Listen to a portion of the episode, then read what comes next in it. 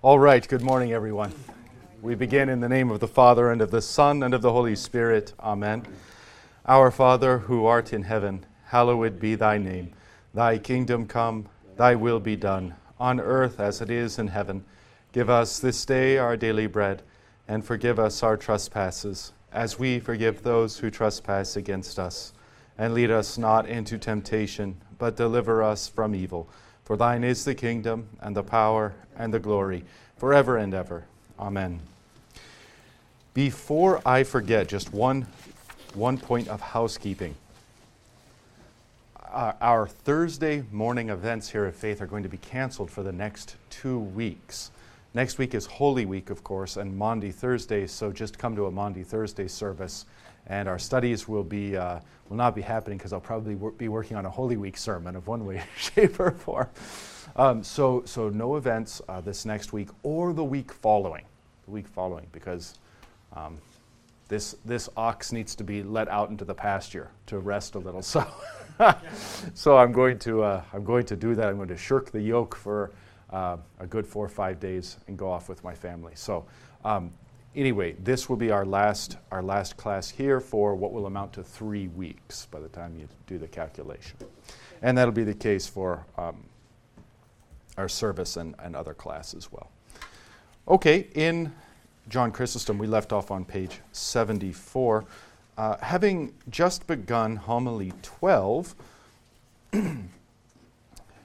which doesn't really, which really starts out having to do with St. Paul in prison. And if you remember, Colossians 4:18 is the text. I, Paul, write this greeting with my own hand. Remember my bonds. Grace be with you. Amen. And what Chrysostom does, and does so wonderfully, it's kind of one of the major marks of his style and his ministry, is um, he kind of does this inversion of wealth and poverty. And so he shows Paul, even though he's in bonds and in prison and is, earth, is in extreme earthly poverty and has nothing, he's completely free and wealthy and blessed. And so he encourages us to, to be inspired by this and to live our lives accordingly. And so that's kind of, you know, to paraphrase very generally the opening of this sermon. Now, we left off at the first full paragraph on page 74. Remember my bonds, Paul says. Marriage is a bond, a bond ordained by God. Why then do you celebrate weddings in a silly and immodest manner? Have you no idea what you are doing? You are marrying your wife for the procreation of children and for moderation of life. What is the meaning of these drunken parties with their lewd and disgraceful behavior? You can enjoy a banquet with your friends to celebrate your marriage. I do not forbid this, but why must you introduce all these excesses? Camels and mules behave more decently than some people at wedding receptions. well, I think we've all witnessed that. And he's writing in, what's that? Yeah, not much has changed in all these years. Yeah, this is true. This is true. Is marriage a comedy? It is a mystery, an image of something far greater. You know, in one of the, I'm not really sure if it's, a, it's kind of one of these symptoms. Yeah, it is. It's a symptom. It's symptomatic of this shift in our culture. Once upon a time, weddings, weddings, the rite of holy matrimony, took place in divine service on Sunday morning, the reception immediately after. That's it. That was, that was the wedding. Now, could you, could you imagine a bride these days going along with that? No. Could you imagine a, a bridegroom going along with that? Yep. Maybe. Until he asked the bride. and no, not going to do that either. But, but, you know, it's very interesting. It's very interesting. In the first place, again, there's, there's nothing that says the church has to bless a marriage. There's nothing that says a pastor has to marry two people. If you go looking through the scriptures, Old or New Testament, New Testament most fitting, obviously, you will not find a single dominical command where our Lord um, gives the office of pastors to marry people or gives the church to marry people. So, in the first place, we need to realize that this is something auxiliary to the church, and it really is, properly speaking, a, um, a, a, matter of what is sometimes called the first article, God's gifts of creation. And to a lesser degree, I sometimes think that this distinction isn't as, as helpful as it's cracked up to be, but to a lesser degree, falls predominantly in the left hand kingdom camp, the civil camp, as opposed to the ecclesiastical camp. Unfortunately, that's been abused in our time to simply say, well, since marriage is a left hand kingdom issue, then Christians can't say anything when the pagans want to make marriage between a man and a man, or a woman and a woman, or a cat and a dog, or whatever they want to do. Um, and that's not true, that's misleading. So it's not just because it falls predominantly in the left hand kingdom, doesn't mean the right hand kingdom has nothing to say about it. I mean, what a silly argument that is, right? Uh, all the atrocities of government and genocide happen in the left hand kingdom. Does that mean the right hand kingdom has nothing to say about that? Give me a break. So you can see where this has been misapplied in our time. Um, but then, given that this is the case, what would be really radical and revolutionary was, is for our young people to go, okay, well, since culture has taken all of this wedding, holy matrimony, um, reception, day of the bride, however you want to conceive of it, and has taken it to this extreme, then to be radical and revolutionary, we want to bring it back to its churchly setting, and not even a major component of the churchly setting, just simply um, a rite that takes place within the divine service. It would take, it would take truly humble, wonderful, beautiful hearted people uh, to be willing to do that in our culture and context. So, um, so that's my appeal to any young people listening. Maybe if we've got some 10 uh, year olds listening, they'll be ready to do that in, a, in another 10 years or so. All right. Top of 75. If you have no respect for marriage, at least respect what it symbolizes. This is a great mystery. Now, quoting St. Paul, this is a great mystery, and I take it to mean Christ and the church.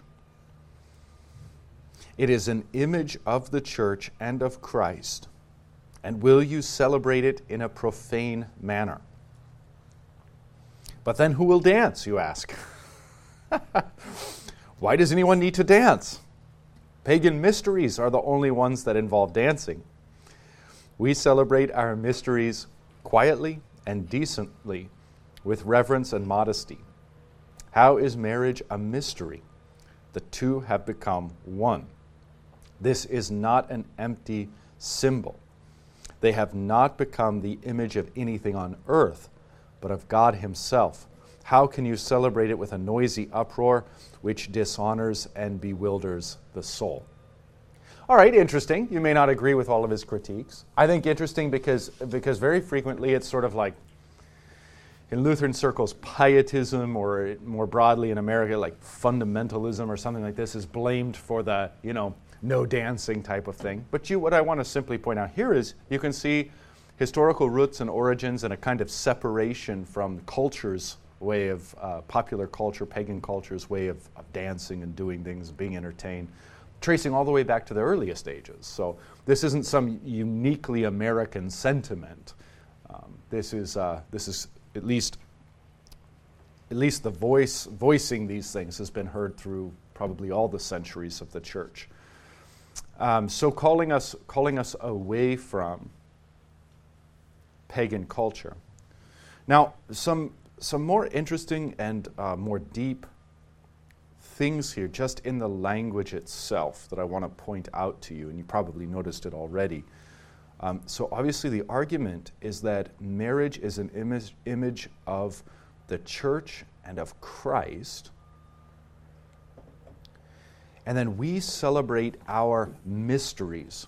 Mysteries here is the, so in Greek it's mysterion, and that gets tra- translated uh, into Latin as uh, sacramentum, from which we get sacrament. So this is we celebrate our sacraments quietly and decently.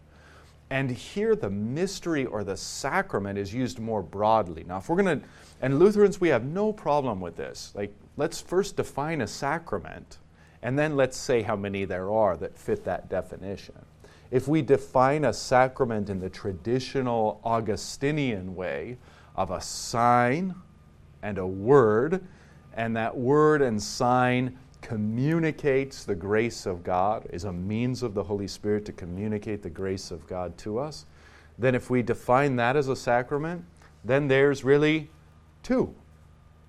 There's baptism, where you have water and the Word, and it communicates the grace of God.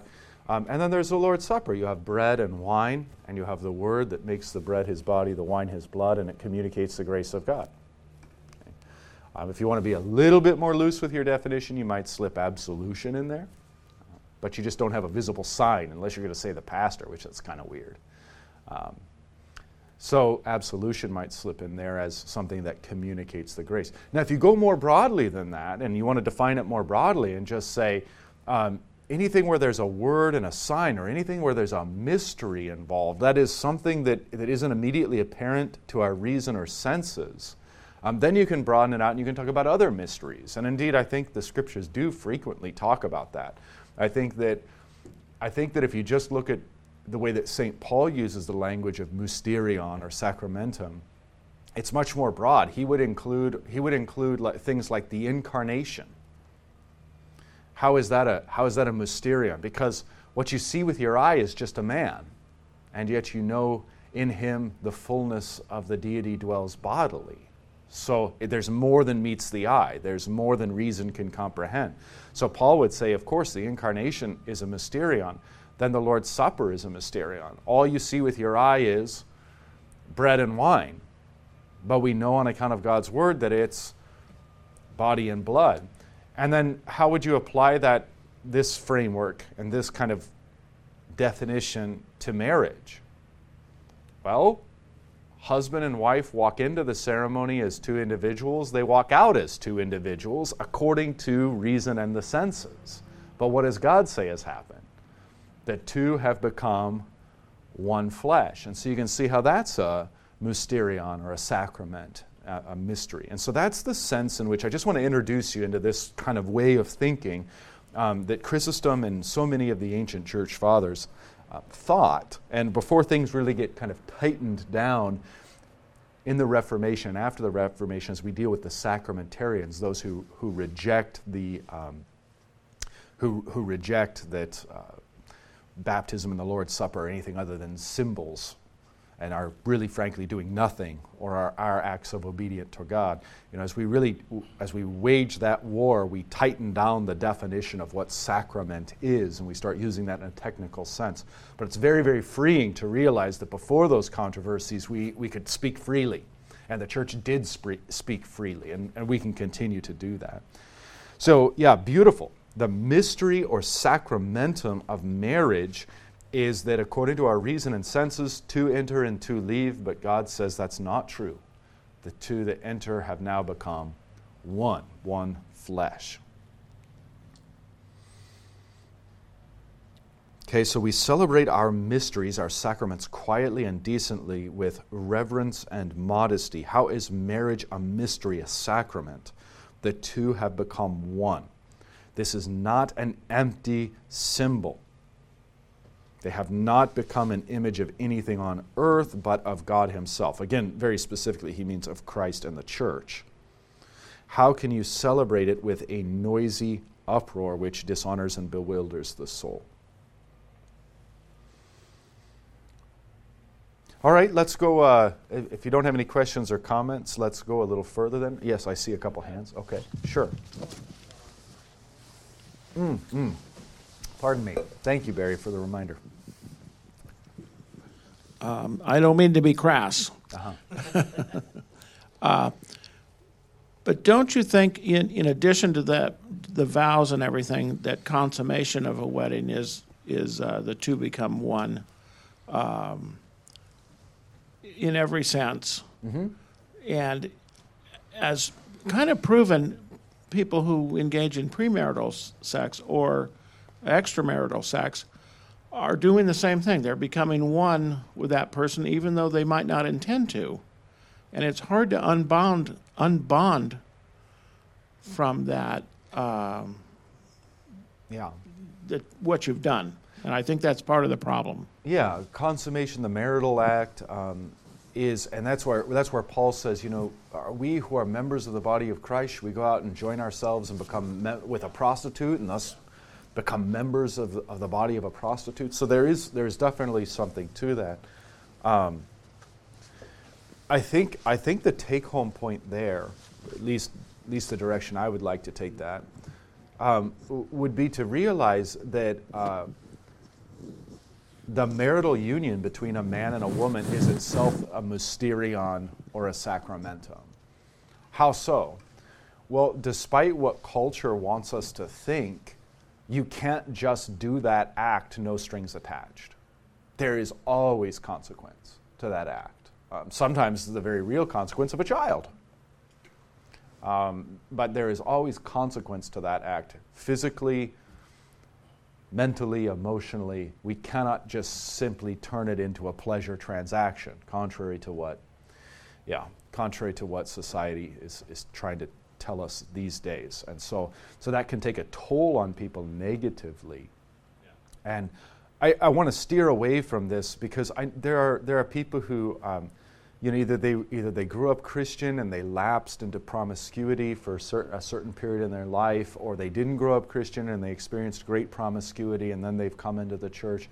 And there can be a great deal of shame. And I think it's wrong to burden people with this idea that, hey, well, every single time you've, um, you know, fornicated, had, had sexual intercourse outside of marriage, now you're carrying the weight of all these one flesh unions. And should you ever desire to get married, you've got, you know, and uh, I don't know. I don't, I don't find it fruitful in any way, shape, or form to use these things to tie a bunch of burdens and load people up with a bunch of baggage. Nor do I really think that that's Paul's intention in, in that verse that I mentioned.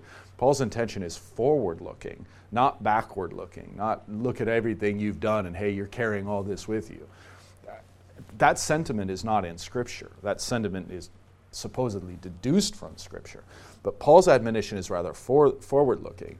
Um, and I think the principle that undergirds Paul's position is when, when you see the, and again, not to be crass, but the, the equivalent, the ecclesiastical equivalent of, of sexual intercourse, of the two becoming one in consummation, is the Lord's Supper we partake of his body and become his body. We partake of his blood and become of his blood. The two become one flesh. It, it's very much analogous. It's completely holy, it's devoid of all lust or nastiness, but it's completely analogous where the two become one. This is why we call it a foretaste of the feast to come, and that feast is the wedding feast, where Christ marries his bride, the church, of, of which we are all part in. The climax of Scripture, the climax of history. So, So rather, no matter, no matter what fornications or uncleannesses we bring as individuals to the marriage feast of the Lamb, He is the one who washes His holy bride and cleanses us of every spot and wrinkle.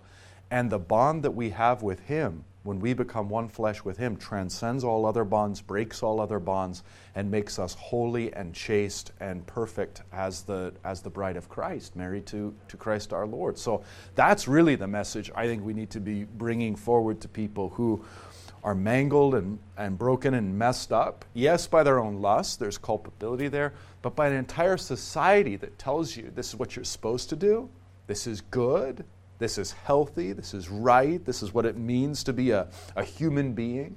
Um, and it's really just poisonous, you know. Yeah. Yeah. So anyway, I'm sorry if I took it off on a, a tangent or a different direction, but but yeah, these are important things to have in mind. Okay. I saw a hand here uh, here for oh okay. Um, then who ordains or consummates, or how would you say defines a marriage? I mean, if it's a, if it's not the pastor or the church, and who is in charge of who says you're married and who isn't? I mean, you just go out and pick anybody. Is that how it goes? Yeah, yeah. You would love uh, you would love Walther on this point because there's this there's this sort of side fascination um, of like let's define marriage, and it's a really squirrely thing to actually define. Um, so generally speaking, though, generally speaking, wherever two agree to live together in matrimony, that's a marriage. That's it. Yeah, that's it. That's it. nothing I mean, we, we can quibble about individual circumstances or anything else, but it's two people who assent to living together in marriage. Um, at a certain point, at a certain point, even if those people don't consciously consent to it, there's even a recognition in pagan culture that their actions show that they have. They're just living in self deceit. No, no, no, no, we're not married. Yeah, well, you've been living together for seven years, or 14 years, or 21 years. And that's where we get this idea of common law marriage. And this idea, too, if you've been living together for seven years, 14 years, whatever it is, and then you want to you wanna leave, um, the court can step in and say, okay, well, this is how the property is going to be, because it's just it's understood by everyone that even though these two people were in denial about what they were doing, it is in fact what it is. Yeah. So um, two people consenting. That's the that's the bottom line for a marriage. Yeah. Yeah. Well, I just have a more clear uh, that I, I can see that it's more clear that based on the sacraments that from the moment we were born, correct me if I'm wrong, from the moment we're born, God had, you know, laid down a road for us to walk into first is to born again through the sacrament of the baptism. Mm-hmm. Mm-hmm. That is a, right because sometimes we have an, a wrong idea that we're born again in a different way. Mm. Yes. But the born again is practically is when we get baptized, right? Yes. That's Okay. according to Jesus in John three. You must be born again. You must be born of water and the Spirit. So is the baptism. That's It's a- baptism. okay. Mhm. And the second sacrament that we go through is the, the first communion. Mm-hmm. I remember myself well dressed up like a little bride and received the Oh, yes. first communion. Uh-huh. So that is that the marriage that we celebrating taking the first communion with Jesus? Mm. Is that the marriage ceremony that we have with Jesus? Well, it's. It, I think. I think it's safer to say just stick with stick with the biblical language, and stick with the liturgical language. Um, so the idea that Christ is the bridegroom, and that the church is the bride, this is well established biblically. That we are having a foretaste of the feast to come, and that feast is the wedding feast. Probably, you know. Um, we're working in type and analogy when we want to make this um, yeah we're working in type and analogy when we want to say that you know it's it's analogous to the two becoming one flesh two individuals becoming one flesh in marriage what's happening in communion is analogous to that. There's a there's a type involved and that means there's some ways it fits and some ways it doesn't.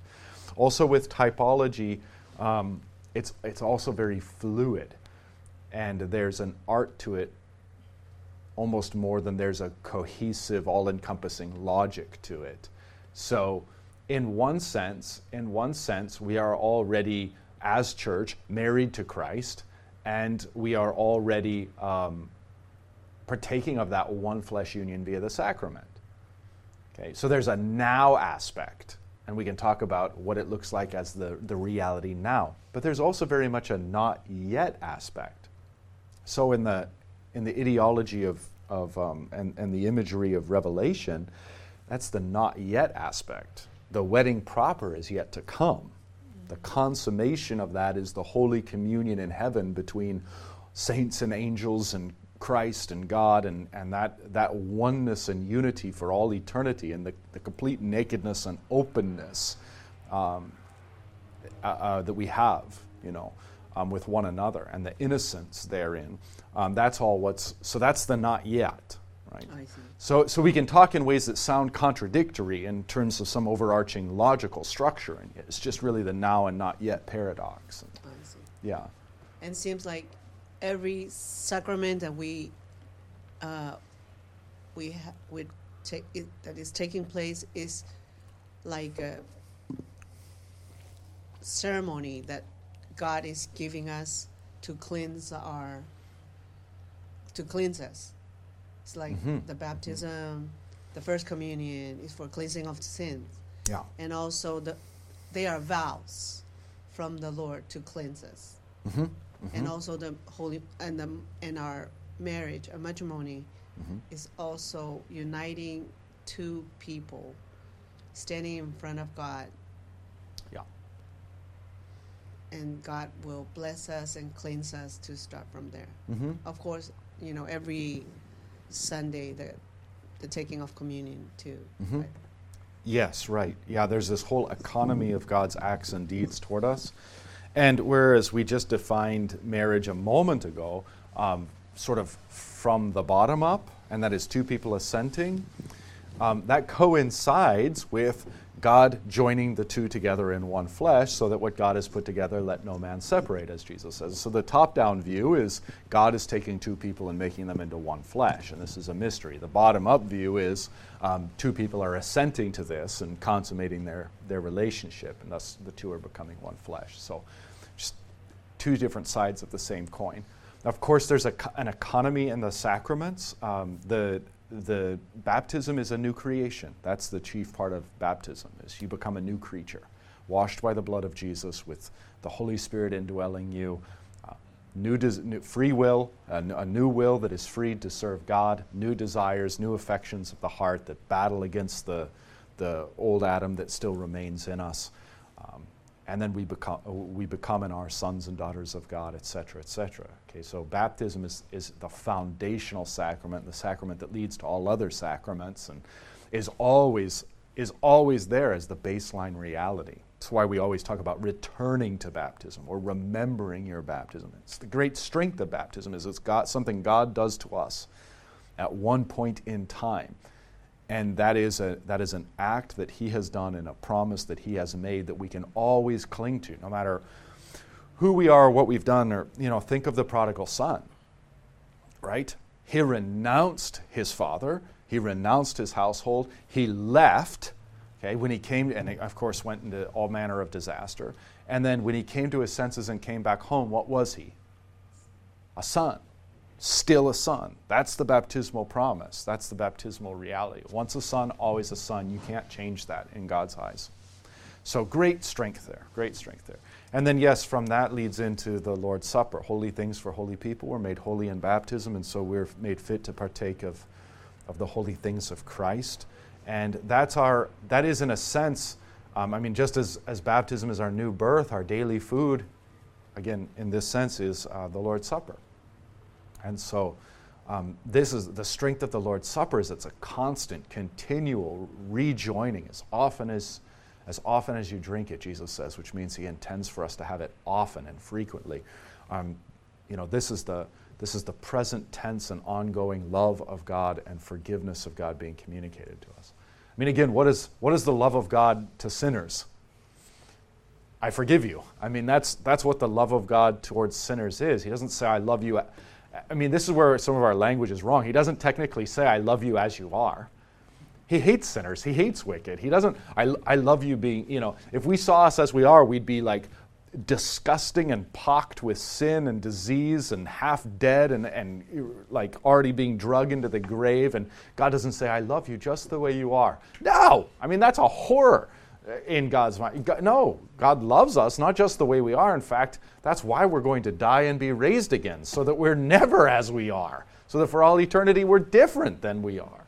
Um, so, so much, much clearer, much clearer to just say, what is it? What is it like for God to say to us, to a sinner, "I, I love you"? It sounds just like this: "I forgive you," and that that is a it is absolutely true in and of itself, and it's a, it's a promise that the, God's going to remove the sins and all their effects and make us into something entirely different than what we are. I mean, We'll still be us. There's continuity, but we'll be us in such a way that God will then look at us and say, I love you just the way you are. But that's after the resurrection. That's after the resurrection. Yes.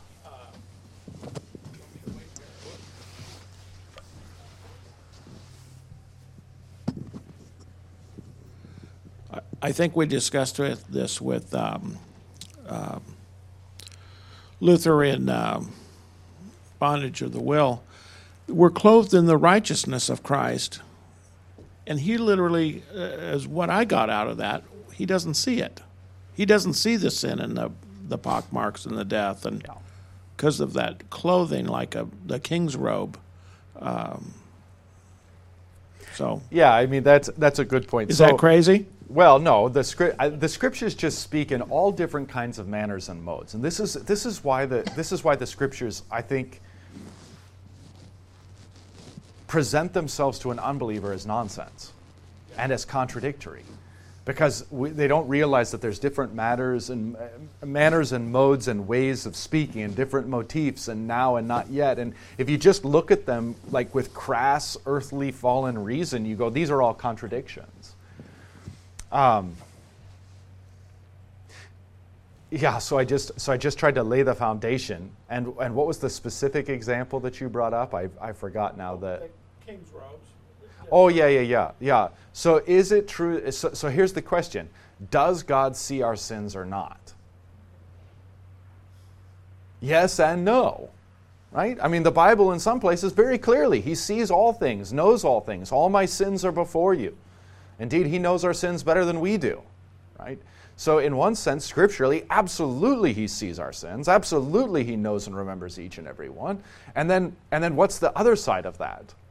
No, we're clothed in the righteous robe of Christ. When he sees us, he sees Jesus. He sees not a single spot or wrinkle. He remembers our sins no more. Well, which one is true? Yes. right? And and so that's where if you're a if you're an unbeliever, if you're a pagan, if you've got nothing but fallen reason, you look at the Bible and you say it's nonsense. It's all contradictory. But if you're a Christian, you totally get it. You get the place and role of both of those teachings. And as I brought them up very plainly, they have to do with law and gospel. They have to do with the fact that, yeah, according, in, in accordance with the law, God can see all of this. And anytime, anytime our, our sinful flesh would get too uppity, we need to be reminded that, um, no, God sees us exactly as we are. And then anytime we're, we're crushed and we realize our disease and we repent of our sins, we want to do better, we want God's absolution, we want and cry out for a clean conscience, he says, I remember your sins no more. Right? So yeah, we see their place and role and God's wisdom in giving us both. And so that's that's the difference between enlightened reason and unenlightened reason. Unenlightened reason sees nothing but contradiction, enlightened reason sees nothing but the tender compassion of, of our God and Father. Okay, thank you for the, uh, for the conversation points. All right, so it looks like it looks like we left off on page 75, middle of the page. Chrysostom continues, they come to be made into one body. See the mystery of love.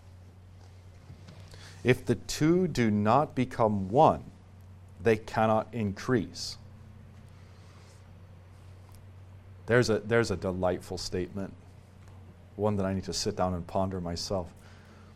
If the two do not become one, they cannot increase. They can increase only by decreasing. Yeah, there's so much richness here in this.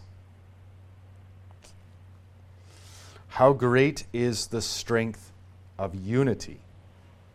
God's ingenuity in the beginning divided one flesh into two. And of course, what's he referencing? Adam being created and then God taking from Adam's side and forming the woman. So,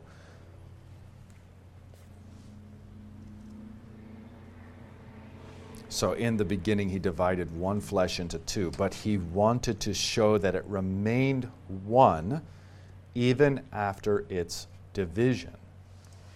So he made it impossible for either half to procreate without the other. I love this because the more you think about this, you realize that individualism is an illusion. You start to realize it's this very bizarre thing, very completely anti American, but you, um, you start to realize that there's no such thing as an individual. Because I'm not me isolated. I'm only, I'm only me because of all of you and our interactions and all the other people in my life. There's no such thing as a me apart, apart from other people. There's no such thing as an individual. We're all members of a body, and we can talk about the body of Adam, the body of humanity, that like sons of Adam, like that reality. Even as that reality, biologically, we're all related, of course. You know, like that kind of low-level thought is like, okay, duh. Um, but a little, uh, like one step up from that, is that there's there's no such thing as individuality. There's no such thing as autonomy. We all are. There's no such thing as a human being there, there is the human being of which we are all a part. There is the man of which we are all individual representations of. But that's, um, yeah, that's worth pondering. Very much worth pondering. So that's, look, this is what Chrysostom is, is after, is he's teasing out some of these ideas. And they're more profound than, than what I've just mentioned here. The two, can, the two do not become if the two do not become one, they cannot increase. They increase only by decreasing. That's like the, that's also like the seed going into the earth. And then it, it rises and produces many.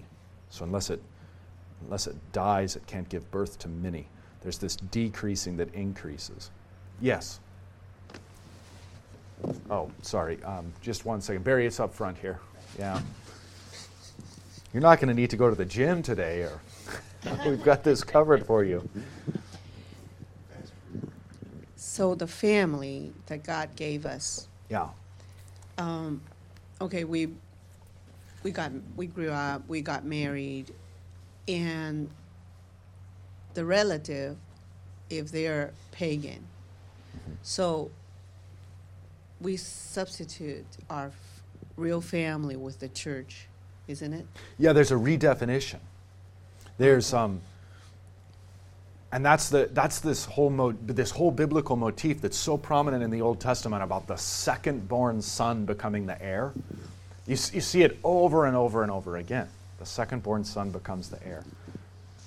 You see it with um, the sons of Abraham. Isaac is the second-born. He becomes the heir, not Ishmael. You see it with Jacob and Esau. Jacob's the second-born. He becomes the heir.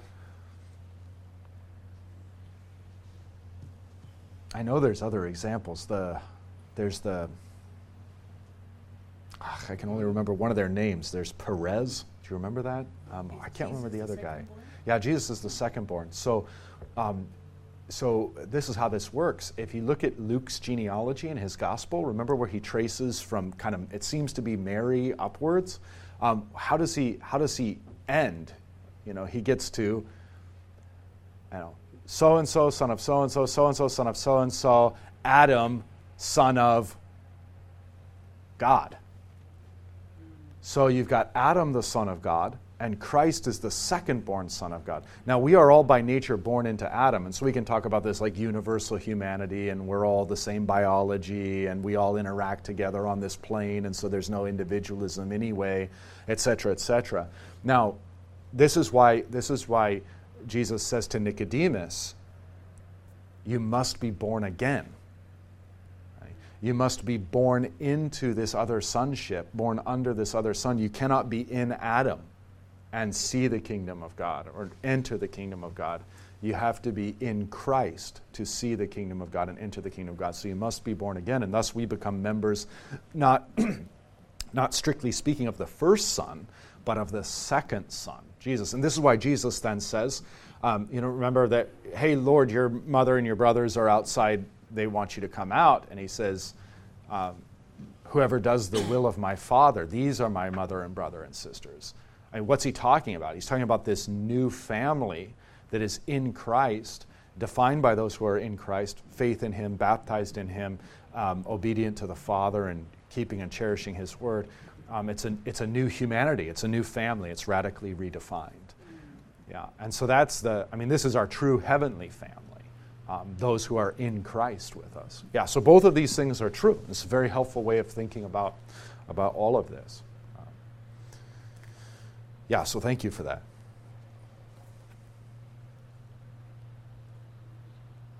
Okay, so some rather profound reflections here um, regarding the increasing by decreasing.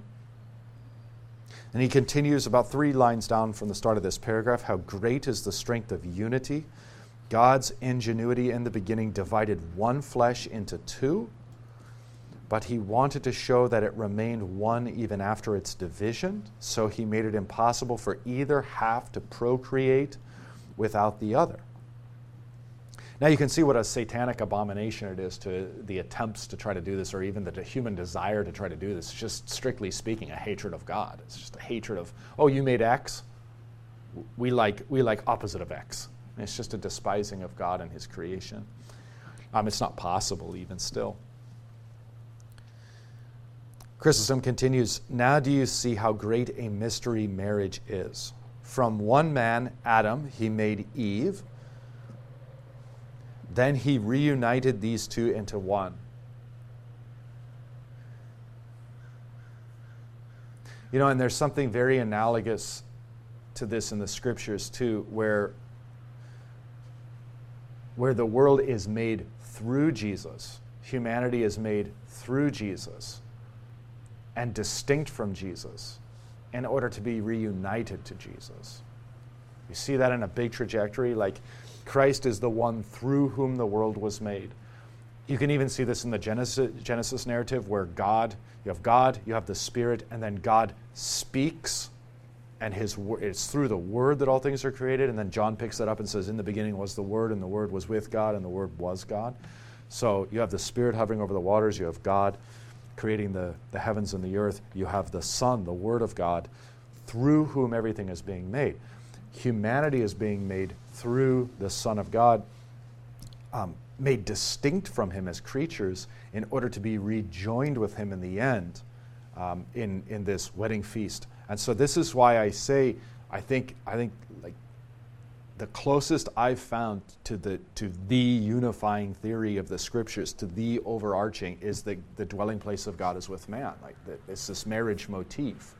Um, that is, that is all encompassing and all explanatory in terms of what God had in mind before the foundation of the world, why He created the world the way He created it, and why the world, what, why the world is returning to that to him and to that form which he has given in the scriptures. It's difficult to articulate but um, i think that this is the profound and all-encompassing mystery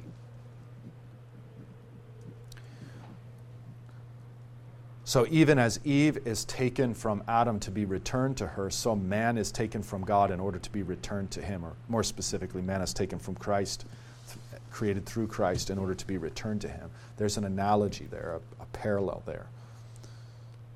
From one man, Adam, he made Eve. Then he reunited these two into one so that their children would be produced from a single source. You know, and that's just the beauty and the diversity of Christ because he takes the he takes and, and our God, he takes two and makes them one, and then the one, they have to decrease in order to increase, they multiply. And then even then we would expect the multiplication to be um, I mean, if you've got if you've got two people, you've got two ingredients. If if they make a cake, the cake's always going to have you know those two ingredients. All the children, all the progeny would be the same, but they're completely different wildly different, the progeny. And so, so even though each, each child, I mean, there's such a great mystery here just to ponder and enjoy. Um, but there's, there's such great diversity amongst the children, even though they have the same ingredients. They're all, they're all one flesh of the, of the man and the woman, and yet how vastly different. How vastly different. And then here we get all the fascination with like, you know, birth order and all of that stuff. But even just um, not only by way of, of nature, not or birth order and experience, but by way of, uh, or sorry, that's nurture, but by way of nature rather, uh, God creates different individuals, vastly different individuals, from the same ingredients, from the the one flesh union of two people. That's just incredible. It's just marvelous to think about God and his diversity and what he's, what he's written into. And then, and then what that tells us about him and what that tells us about what's to come. Yeah. It's not going to be boring. That's the thing. Okay, Chrysostom continues. Likewise, husband and wife are not two but one. If he is the head and she is the body, how can they be two? She was made from his side, so they are two halves of one organism. God calls her a helper to demonstrate their unity, and he honors the unity of husband and wife above that of child and parents. A father rejoices to see his son or daughter marry. It is as if his child's body is finally becoming complete. Ah, remember, it is not good for a man to be alone. And we recall our Lord's words about the special gift of uh, chastity outside of marriage, of celibacy. Uh, and that is uh, a special supernatural gift given to people who, who don't require this earthly completion. but the normal course, the majority course, is that um, without this supernatural gift, we all as individuals, whether male or female, uh, require marriage in order to be fully complete. And that, I mean, that goes further to the thesis. It's just a subcategory if there's no such thing as an individual. Because if you're an individual and you haven't been given the supernatural gift of celibacy, you're in want of that which um, completes you, not in the Hollywood sense, but in the sense of um, the two becoming one once more.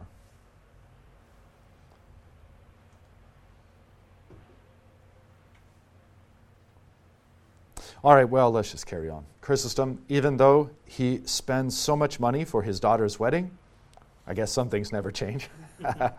he would rather do that than see her remain unmarried, since then she would seem to be deprived of her own flesh. We are not sufficient unto ourselves in this life. Yeah, there's no such thing as an individual. How do they become one flesh? Chrysostom asks. As if she were gold receiving the purest of gold, the woman receives the man's seed with rich pleasure, and within her it is nourished, cherished, and refined. It is mingled with her own substance, and she then returns it as a child.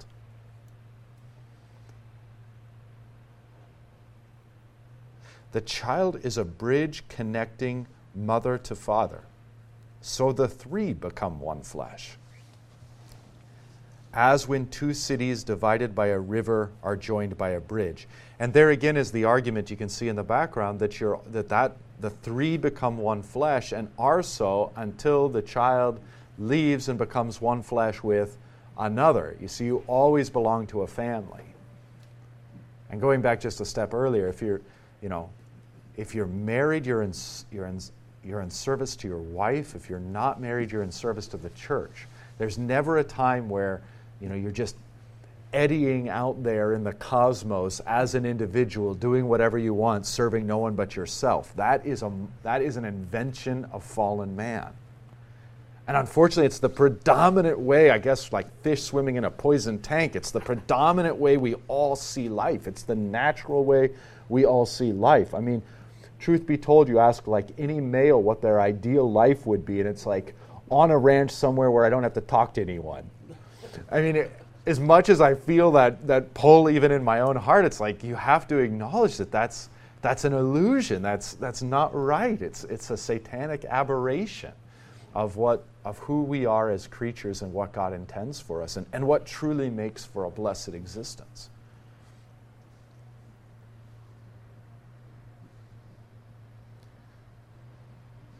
Such beautiful imagery here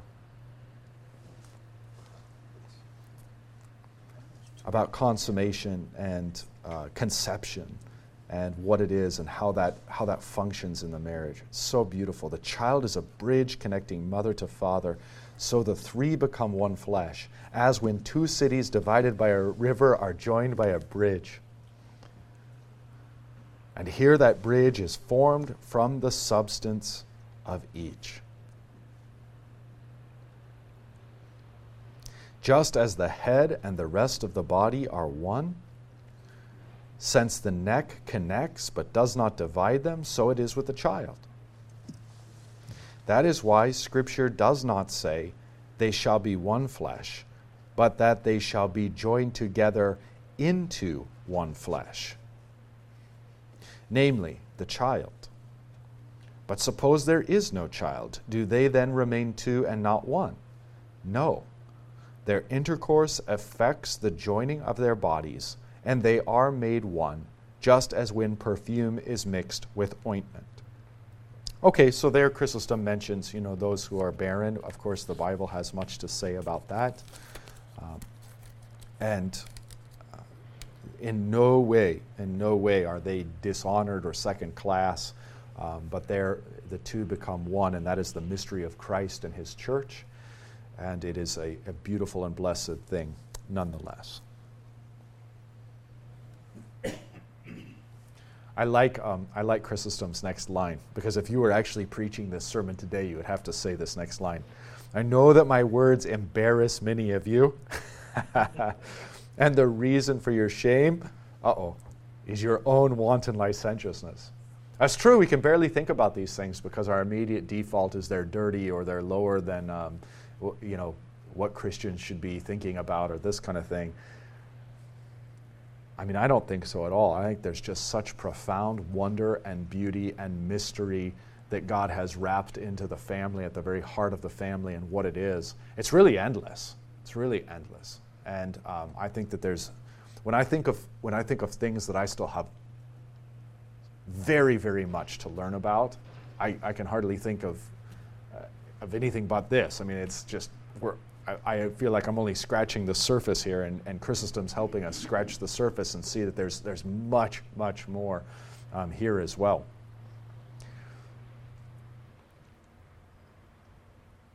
Okay, he continues. Um, let's see if we can get a little further before we've got to close for the day. I know that my words embarrass many of you, and the reason for your shame is your own wanton licentiousness. Let marriage be held in honor among all, and let the marriage bed be undefiled, quoting Hebrews 13. Yet you give marriage a bad name with your depraved celebrations. Why else would you be ashamed at what is honorable, or blush at what is undefiled? Oh, what great rhetoric! You're out having your lewd parties right? And you don't blush. But now, as a preacher tells you the true things of God, you are blushing.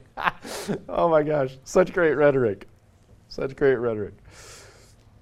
Oh, that hurts, Chrysostom. That stings. He continues, That is why I want to purify your wedding celebrations, to restore marriage to its due nobility, and to silence those heretics who call it evil. God's gift is insulted it is the root of our very existence, and we smother it with dung and filth. This is what I want to wash away by my words. So listen to me a little while longer. Remember that you can't cling to filth without picking up the stench. Some of you call my words immodest because I speak of the nature of marriage, which is honorable. Yet you show no modesty in your behavior at weddings. By calling my words immodest, you condemn God, who is the author of marriage. Shall I also tell you how marriage is a mystery of the church? The church was made from the side of Christ.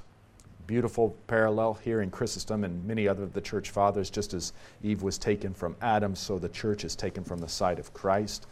Um, I don't think he goes into this, but so where this where this happens is remember when the spear pierces the soldier's side. This is John's theology, and he goes into it in his epistles as well.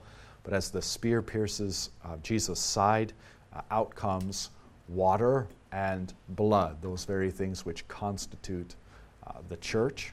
And so, just as we talked about the one Son of God, Adam, from his, from his side is taken Eve. Then you have the second Son of God, Christ, and from his side is taken the church.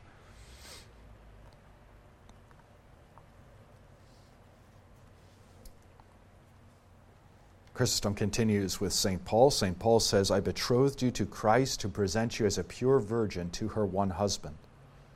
2 Corinthians 11. And we are members of his body, of his flesh, and of his bones. Ephesians 5. And again, I think that, like, so, so look, the marriage is yet to come, and yet even now it is. So here's the now aspect in the scriptures. We are now his body, his flesh, his bones. And by the way, St. Paul directly connects this to the Lord's Supper. We become his body by partaking of his body. We have his life as our life by partaking of his life. His life is in the blood, in the cup. Chrysostom continues Think about all this and stop treating such a great mystery so shamefully. Marriage is an image of the presence of Christ. And will you get drunk at a wedding? Tell me, if you saw a portrait of the emperor, would you insult it? By no means. All right, well, he gets his point across, doesn't he? And he does so eloquently with amazing rhetoric. No wonder they call him the golden mouthed. That's what Chrysostom means. In three weeks, then, from today, we will pick up on page 77 with the first full paragraph there.